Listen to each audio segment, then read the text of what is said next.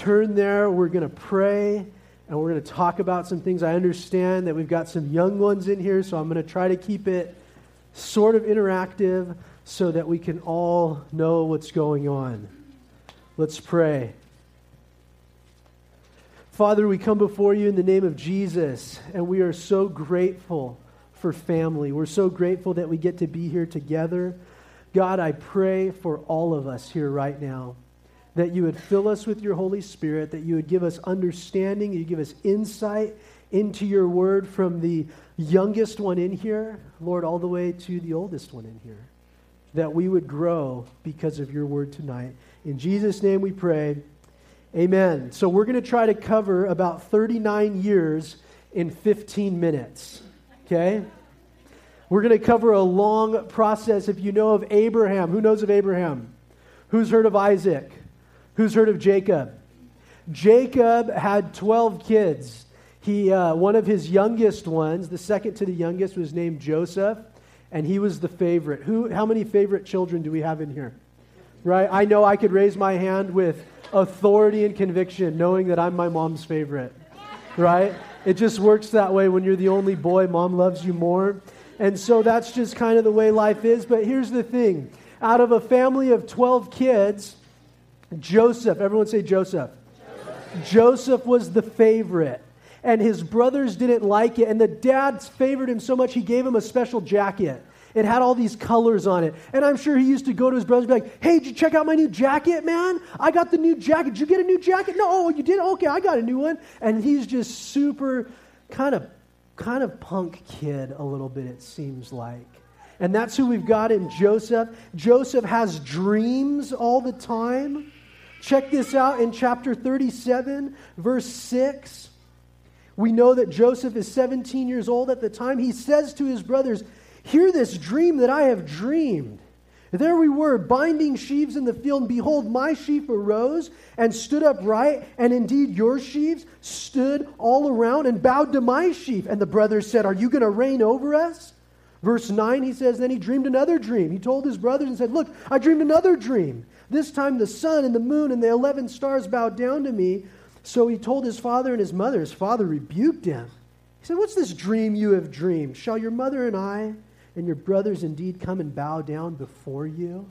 And so he's got these dreams, and he tells the family, he goes, Yeah, we're putting stuff together, and, and the thing I put together stood up, and your guys all bowed down to mine. They go, You punk. No, they didn't. And then, and then he goes, I had another dream that the sun and the moon and the stars, they all bowed down to me.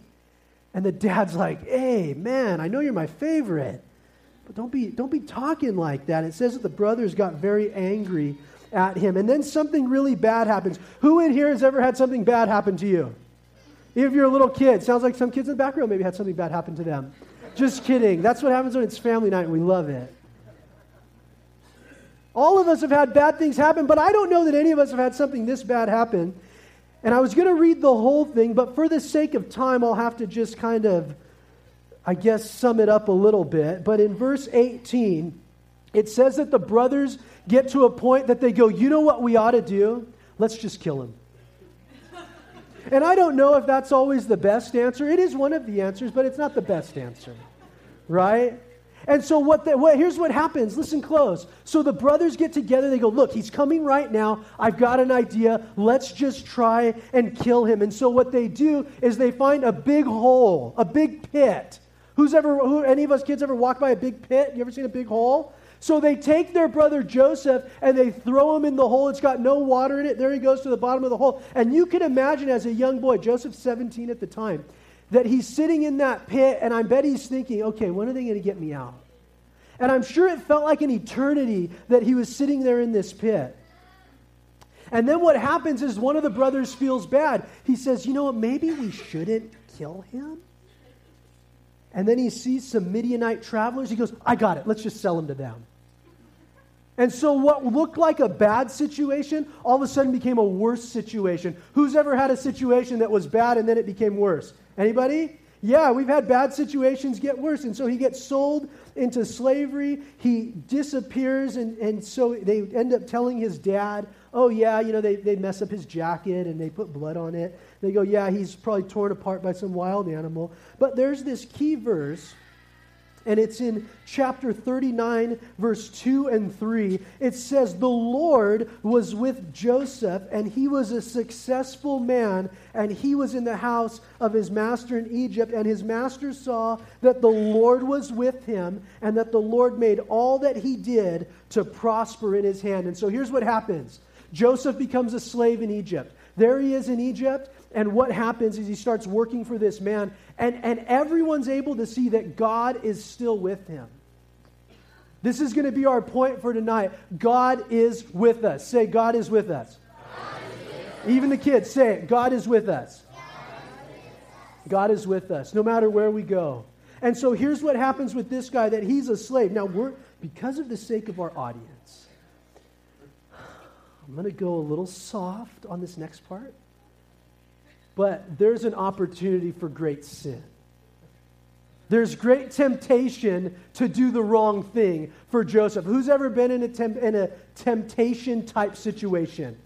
Who's ever, even if you're a young one, you've been in a, in a place where you know you can do the wrong thing and you shouldn't do it, but you know that opportunity is there. Who's been in that situation? Many of us.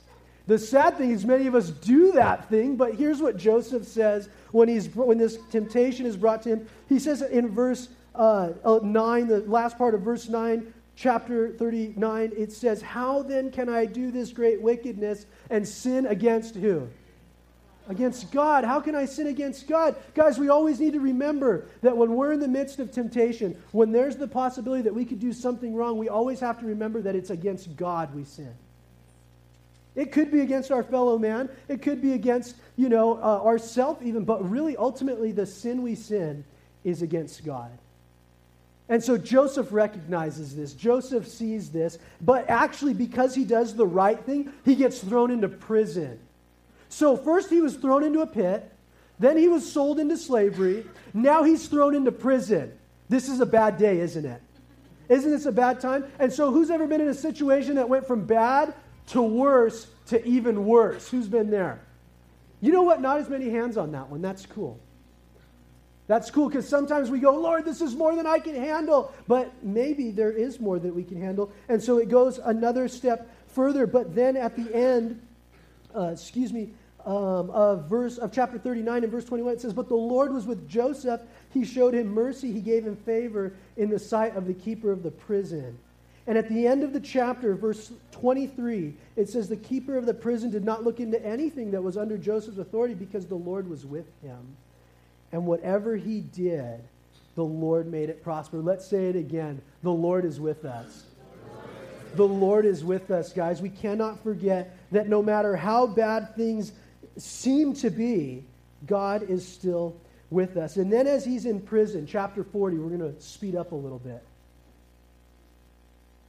We're going to speed up. I think I got up here late, right? Okay, so I have at least five. I've got at least. Kids, how much? Uh, can you kids listen for another five minutes? Yeah, which kids think they can listen for another five minutes? Who thinks 10 minutes? Okay, generous. Love it. Love it. As long as the kids are okay. He's in prison, and two guys come to prison the butler and the baker. Say butler. And the baker. Say baker. So we've got the butler and the baker that are in prison with him. They have these crazy dreams. They're freaking out. And Joseph interprets their dreams. And of course, he attributes it to the Lord. He says, God can interpret your dream. And so these people are having some dreams, some crazy dreams. And they go, What does it mean? And so, do you know what the dreams were? What were they? Let's hear them. What's your name, bud? What? Solomon. Sullivan. I thought you said Solomon. I was like, well, Sol- no wonder you know it. You're the wisest guy here. Um, so, so what happened in the dreams, buddy?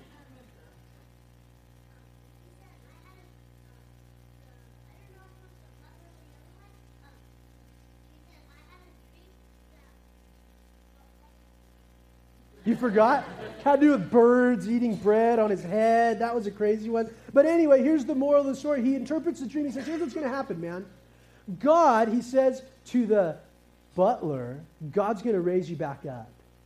To the baker, he says, Sorry, buddy, the news isn't so good. And he's going to die, and he does. So he tells the butler, he says, Hey, can you remember me? I'm, I'm in prison. I'm not supposed to be here. And what does it say? It says, The chief, verse 23 of chapter 40, yet the chief butler did not remember Joseph, but forgot him. Who's ever been let down by people? Who would feel let down if you got left in prison and someone should have got you out? That's a bad day, too, isn't it? So we see a situation that's gone from bad to worse to even worse to now even worse. Anybody been in one of those? Four times worse? Usually it gets better after a time. That's why it's good to read the whole Bible. You get, you get this kind of stuff. So check it out. The butler forgets.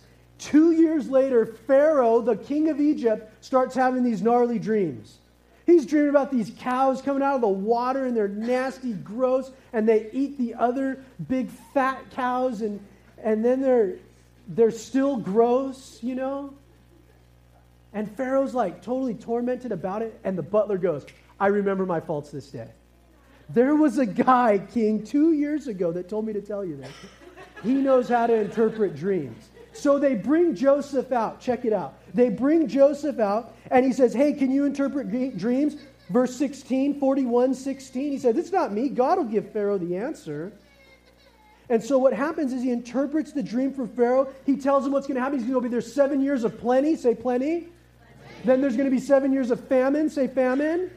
And the, and the plenty is going to be forgotten by the famine. And so what happens is that because Joseph can interpret dreams, Pharaoh brings him out of prison and he rises him up to second in command in all the land of Egypt. And we learn something here. It says that Joseph, when he was set up as the second in command to Pharaoh, he was, listen to this, 30 years old. That means he had gone from a 17 year old thrown into a pit and it wasn't until he was 30 years old that he was finally restored. Anybody been through a long trial? Yeah? Any kids ever gone through a hard time? What's Solomon, what's the longest time you've ever gone through a hard time?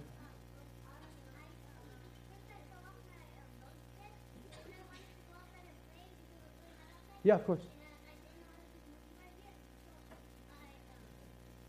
Don't tell me you fell off the monkey bars.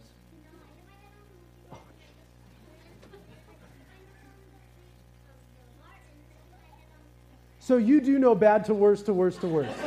yeah. How long was that? About about what? 30 minutes? Was it a few days? How long was it bad for you? About 30 seconds, and then it's better. Okay. It's all perspective, guys. Out of the mouth of babes, man, we learn. Right? Hey, guys, some of us go through trials for a long time, don't we?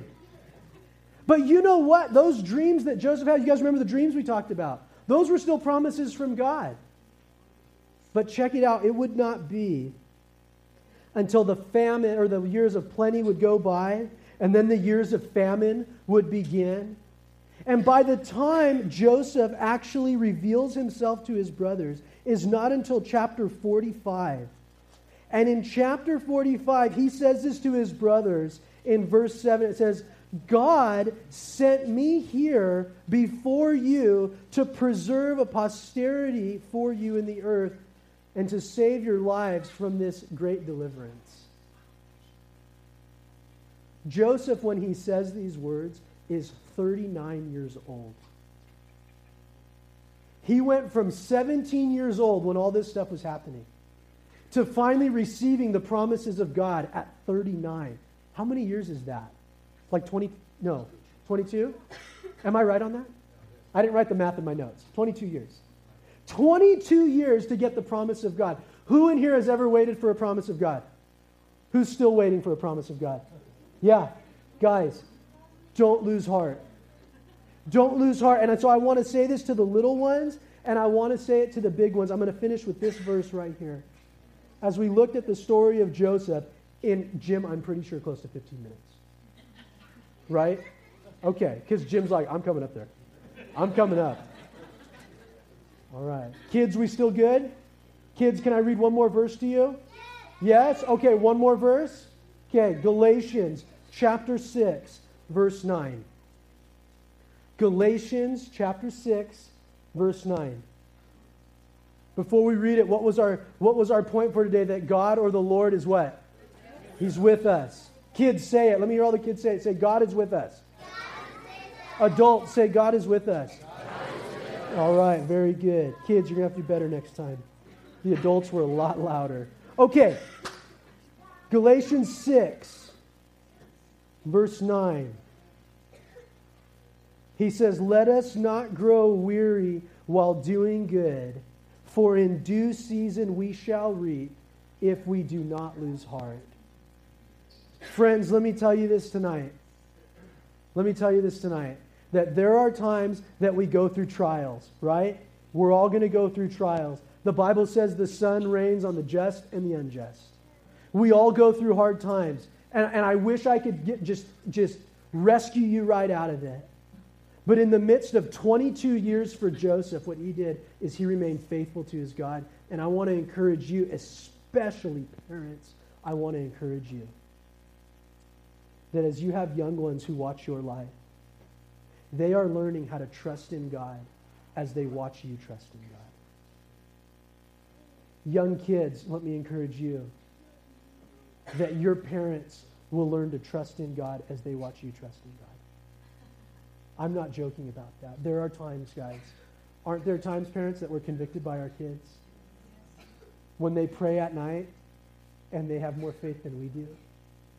And you go, you know what? I need to trust in the Lord. And guys, when he says, let us not grow weary in doing good, I know some of us are hurting in here tonight. Don't grow. That's when it's time to stop. Do you hear that? When the kids yawn, that's when you know it's done. It's done. Guys, don't get tired in doing the right thing. Kids, when there's temptation, you're like, man, I just want to do the wrong thing right now. Don't do it.